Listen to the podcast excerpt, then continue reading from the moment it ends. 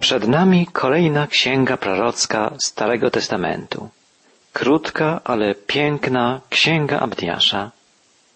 Pomódlmy się, by Bóg pobłogosławił nasze rozmyślanie nad treścią tej prorockiej księgi. Boże, nasz drogi Ojcze, prosimy, otwórz nasze duchowe oczy i uszy, żebyśmy mogli zobaczyć Twoją chwałę, usłyszeć Twój głos. Otwórz nasze serca, żebyśmy zrozumieli i przyjęli Twoją prawdę. W imieniu Jezusa Chrystusa. Amen. W języku hebrajskim imię Abdiasz znaczy czciciel Jahwe albo sługa Jahwe. I to właściwie wszystko, co wiemy o tym proroku.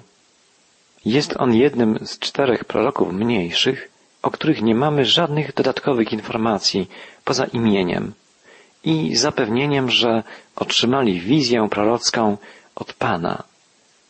Trzej pozostali to Habakuk, Ageusz i Malachiasz. Bardzo mało o nich wiemy. Słyszymy więc głos Abdiasza, wołającego w imieniu Pana, ale o nim samym wiemy bardzo niewiele. Możemy przypuszczać, że prowadził życie na miarę swego imienia. Był sługą Pana i pozostawał w cieniu, w ukryciu. Nie wysuwał się do przodu. Celem i sensem jego życia było wskazywanie na swego Pana, na żywego Boga.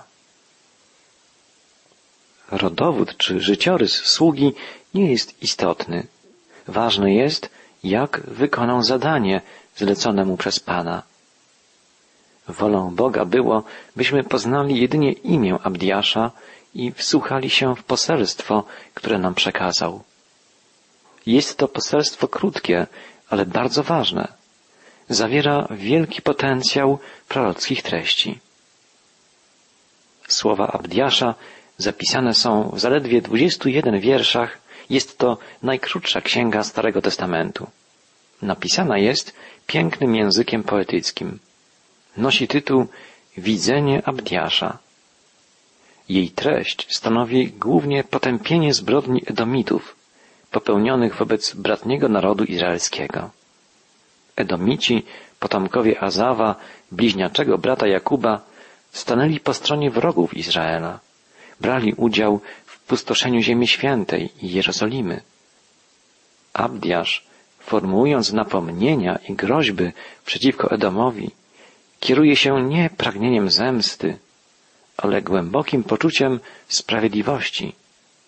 Edomici podeptali bowiem fundamentalne prawa człowieka, występując przeciwko bratniemu ludowi izraelskiemu. Prorok zapowiada, że Pan powstanie przeciwko Edomowi nie tylko jako opiekun Izraela, ale przede wszystkim jako stróż prawa moralnego, pociągający do odpowiedzialności wszystkie narody. Abdiasz podkreśla, że istnieje prawo naturalne wpisane w sumienie wszystkich ludzi. I ta idea uniwersalizmu etycznego jest cennym wkładem proroka w rozwój nauki Starego Testamentu. Księga Abdiasza zawiera także zapowiedź ostatecznego triumfu Królestwa Bożego. W czasach mesjańskich założone zostanie Królestwo dla Pana na Syjonie. Zwycięski Syjon będzie niejako uosobieniem triumfu Mesjasza. Tak więc poselstwo Abdiasza można podzielić na dwie części. Potępienie zbrodni Edomu i zapowiedź jego upadku oraz odrodzenie Izraela i założenie Królestwa Bożego. Co do czasu działalności Abdiasza istnieją dwie możliwości. Jego wystąpienie mogło mieć miejsce bardzo wcześnie, już w IX wieku przed Chrystusem, albo znacznie później, w VI wieku przed naszą erą, około roku 587, kiedy to Nabuchodonozor, król babiloński, zburzył Jerozolimę. Przyjęcie tej drugiej możliwości oznaczałoby, że działalność Abdiasza należy datować na czasy współczesne Jeremiaszowi. Kluczem do rozwikłania zagadki wydaje się być interpretacja wypowiedzi proroka zapisanej w osiemnastym wierszu księgi. W dniu, gdy stanąłeś przeciwko niemu, w dniu, gdy wrogowie w niewolę brali jego wojska, a cudzoziemcy wkraczali w jego bramy i o Jerozolimę los rzucali, także ty byłeś jak jeden z nich. Jeśli przyjmiemy, że w tej wypowiedzi Abdiasza nie chodzi o zburzenie Jerozolimy w 587 roku przed naszą erą przez Nabuchodonozora, ale o spustoszenie miasta zarządów króla Jorama, który sprawował rządy od 852 do 841 roku przed naszą erą. Wtedy skłonimy się ku wcześniejszemu datowaniu wystąpienia Abdiasza. Zwolennicy tej tezy podkreślają fakt, że Abdiasz nie wspomina o zburzeniu świątyni jerozolimskiej, co przemawia za koncepcją, że prorok mówi o wcześniejszym spustoszeniu, a nie o upadku Jerozolimy. Tak więc działalność proroka Abdiasza miała miejsce bądź w VI wieku przed naszą erą, na krótko przed całkowitym upadkiem państwa żydowskiego, podzielonego na dwa królestwa, izraelskie i judzkie, albo znacznie wcześniej, około połowy IX wieku przed Chrystusem. Po tych wstępnych informacjach czas już by wsłuchać się w głos Bożego proroka. Księgę Abdiasza otwierają następujące słowa. Widzenie Abdiasza. Tak rzekł Pan, Bóg, przeciw Edomowi. Wieść usłyszeliśmy od Pana, a posłaniec wysłany został do narodów. Powstańcie, podniesiemy się przeciwko niemu, do boju. Abdiasz na samym początku podkreśla, że przekazuje słowa Pana, Boga Izraela. Swoją wypowiedź kieruje do Edomitów, czyli potomków Ezawa. Pamiętamy z relacji księgi Genezis historię Jakuba i Esawa. Byli oni braćmi, bliźniakami, wnukami Abrahama, synami Rebeki i Izaaka. Jakubowi Bóg nadał później imię Izrael i od jego synów wywodzi się dwanaście pokoleń izraelskich. Natomiast Ezawa nazwano Edomem. Od niego wywodzą się Edomici. W księdze Genezis znajdziemy genealogię Edomitów, która rozpoczyna się od słów Oto dzieje rodu Ezawa, czyli Edoma. I dalej czytamy, że po pojednaniu się z Jakubem Ezaw zabrał żony swoje i synów swoich i córki swoje i stada swoje i całe mienie, które nabył w ziemi kananejskiej i udał się do kraju Seir, z dala od Jakuba, brata swego. Majątek ich bowiem był tak wielki, że nie mogli mieszkać razem. Ziemia zaś, w której przebywali, nie mogła ich pomieścić z powodu dobytku, który posiadali. Ezaw zamieszkał na pogórzu Seir. Ezaw to Edom. W górzystej krainie Seir Edomici wybudowali potężne warownie, z których najsłynniejszą była Petra, wykuta w skale, twierdza nie do zdobycia. Edomici byli ludem zamożnym, silnym, jednak Bóg złamał ich potęgę. Prorok Abdiasz wołał, spójrz, małym uczyniłem cię wśród narodów, wzgardzony jesteś ogromnie. Dlaczego tak się stało? Dlaczego w ostatniej księdze Starego Testamentu, księdze proroka Malachiasza, znajdziemy słowa Czy Ezaf nie był bratem Jakuba? Mówi Pan. Ja jednak umiłowałem Jakuba, Ezawa zaś znienawidziłem. Jak zrozumieć te niezwykłe słowa? Aby je pojąć, musimy cofnąć się do początków historii Jakuba i Ezawa. W 25 rozdziale Księgi Genezis czytamy Izaak miał czterdzieści lat, gdy pojął za żonę Rebekę, córkę Betuela. Izaak modlił się do Pana za żonę swoją, bo była niepłodna, a Pan wysłuchał go i Rebeka, żona jego, poczęła. A gdy dzieci trącały się w jej łonie, rzekła, jeżeli tak się zdarza, to czemu mnie to spotyka? Poszła więc zapytać Pana. Rebeka przez długi czas, przez dwadzieścia lat nie miała dzieci. Izaak modlił się za swoją żonę i Pan wysłuchał go. Rebeka stała się brzemienna. Urodziła bliźniaki. Znajdujemy jednak w biblijnej relacji niezwykłe stwierdzenie. Dzieci walczyły ze sobą w jej łonie. W pewnym sensie ta walka trwa do dzisiaj. Jest to walka pomiędzy dobrem i złem, pomiędzy ciemnością i światłością, pomiędzy ciałem i duchem. Każdy z nas odczuwa ten konflikt także wewnątrz siebie. Walczy w nas stara i nowa natura, to co cielesne i to co duchowe, skłonność do zła i pragnienie dobra. Konflikt ten opisał apostoł Paweł w siódmym rozdziale listu do Rzymian.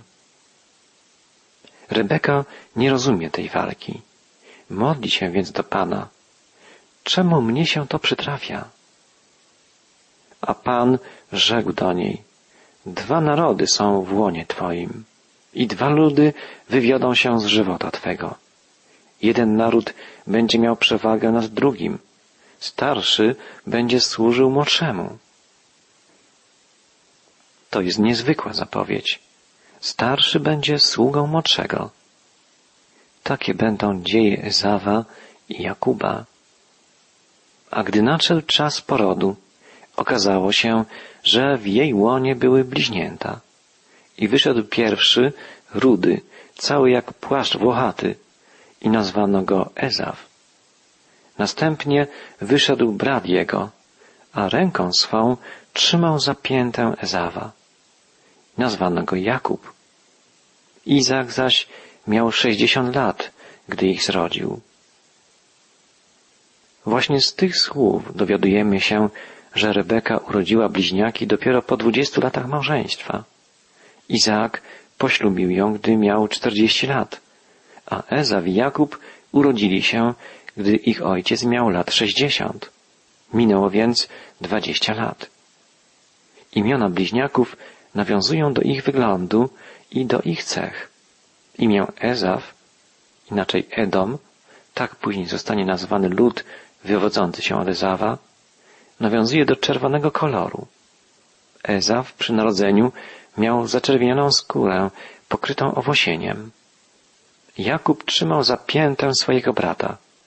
Jego imię pochodzi od słowa Akeb. Imię Jakuba można przetłumaczyć jako trzymający zapięte. Jak wiemy, Bóg nada mu kiedyś nowe imię Izrael. Kiedyś też spełni się Boża wyrocznia. Rozgorzeje antagonizm pomiędzy bratnimi narodami, Edomitami i Izraelitami. A gdy chłopcy wyrośli, Ezaw był mężem biegłym w myślistwie i żył na stepie.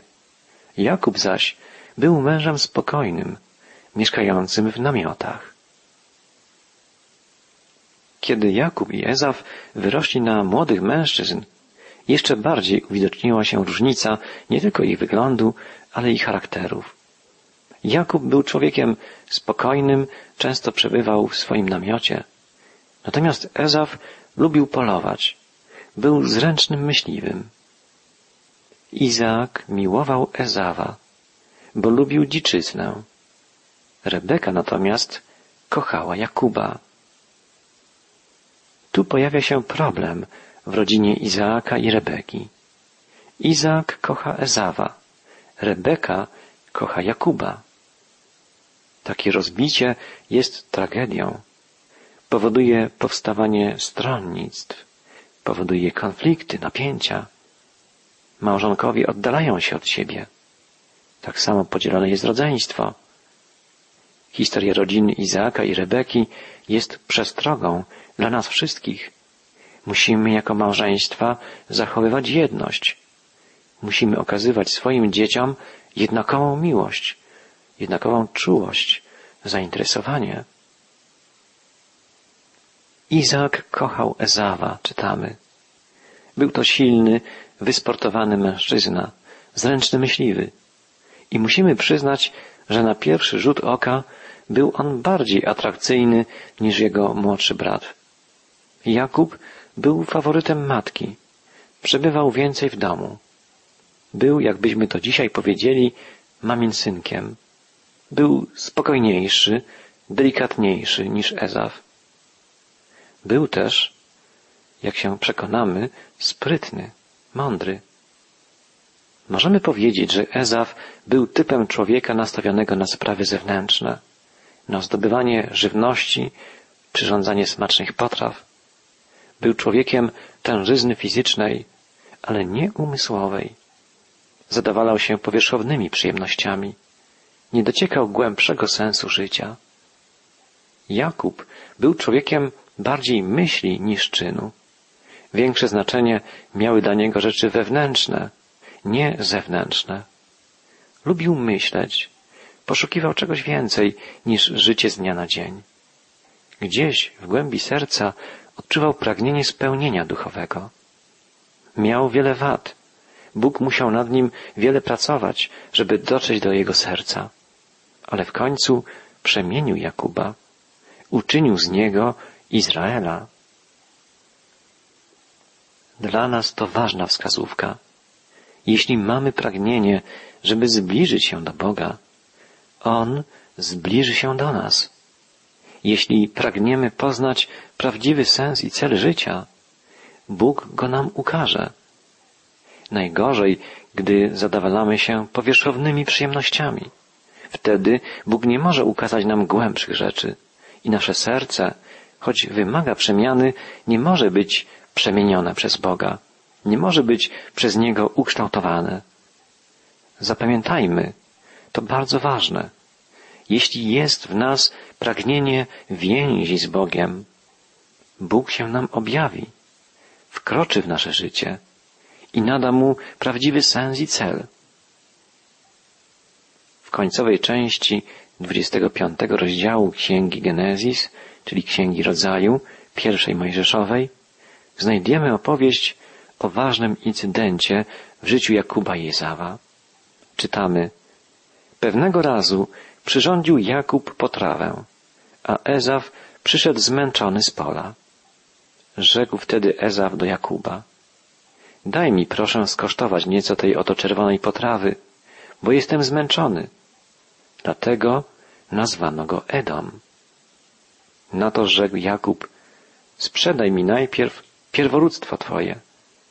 A Ezaw rzekł, oto jestem bliski śmierci, na cóż mi więc pierworództwo? Jakub rzekł, przysięgnij mi najpierw.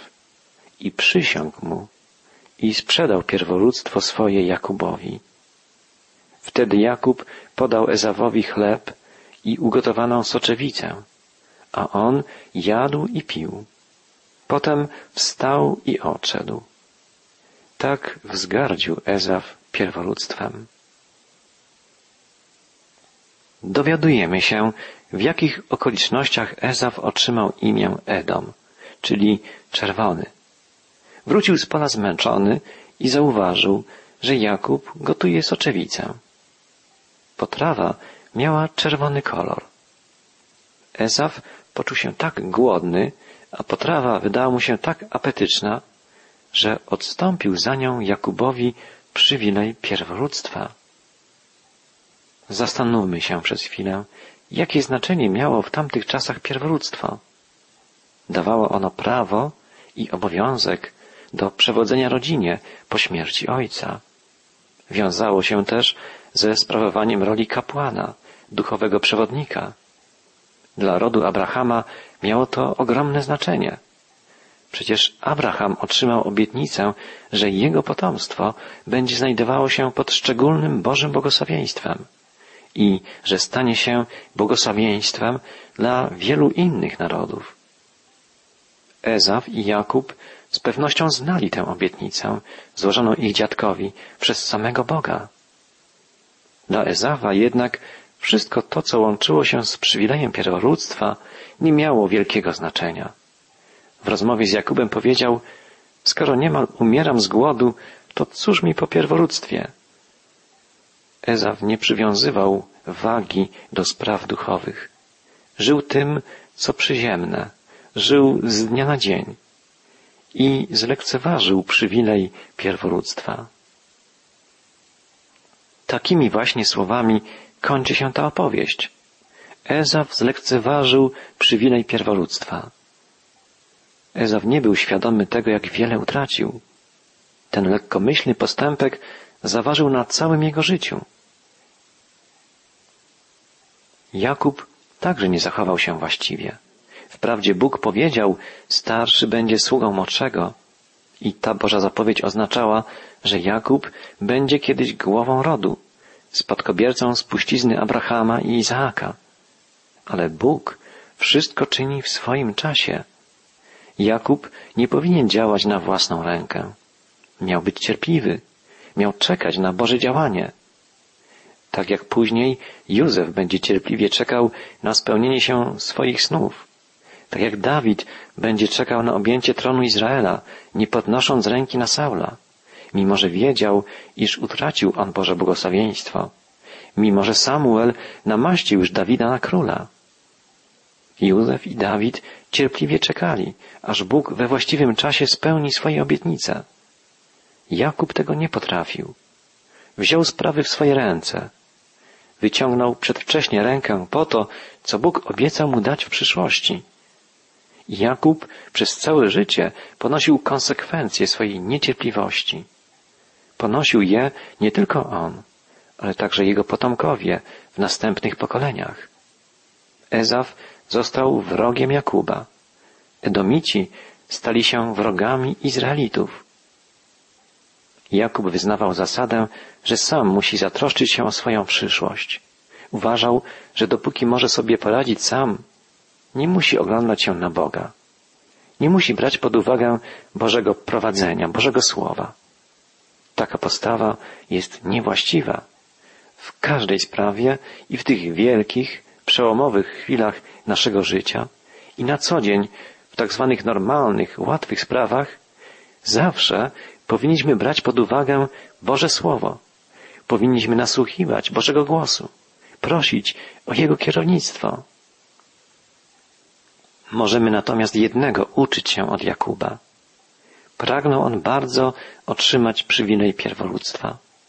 Przywiązywał wielką wagę do spraw duchowych. Pragnął być kontynuatorem drogi Abrahama i Izaaka. I to pragnienie, to autentyczne, szczere pragnienie, by być spadkobiercą duchowej spuścizny przodków, by znaleźć się w orbicie działania Bożej obietnicy, to pragnienie może być dla nas przykładem. Nie bądźmy obojętni, lekkomyślni jak Ezaf. Nie stawiajmy wyżej rzeczy materialnych, przemijających, ponad wartości duchowe, ponad skarby Bożych błogosławieństw. Bóg widzi nasze serce i da nam to, czego pragniemy. Oby naszym pragnieniem było być blisko Niego.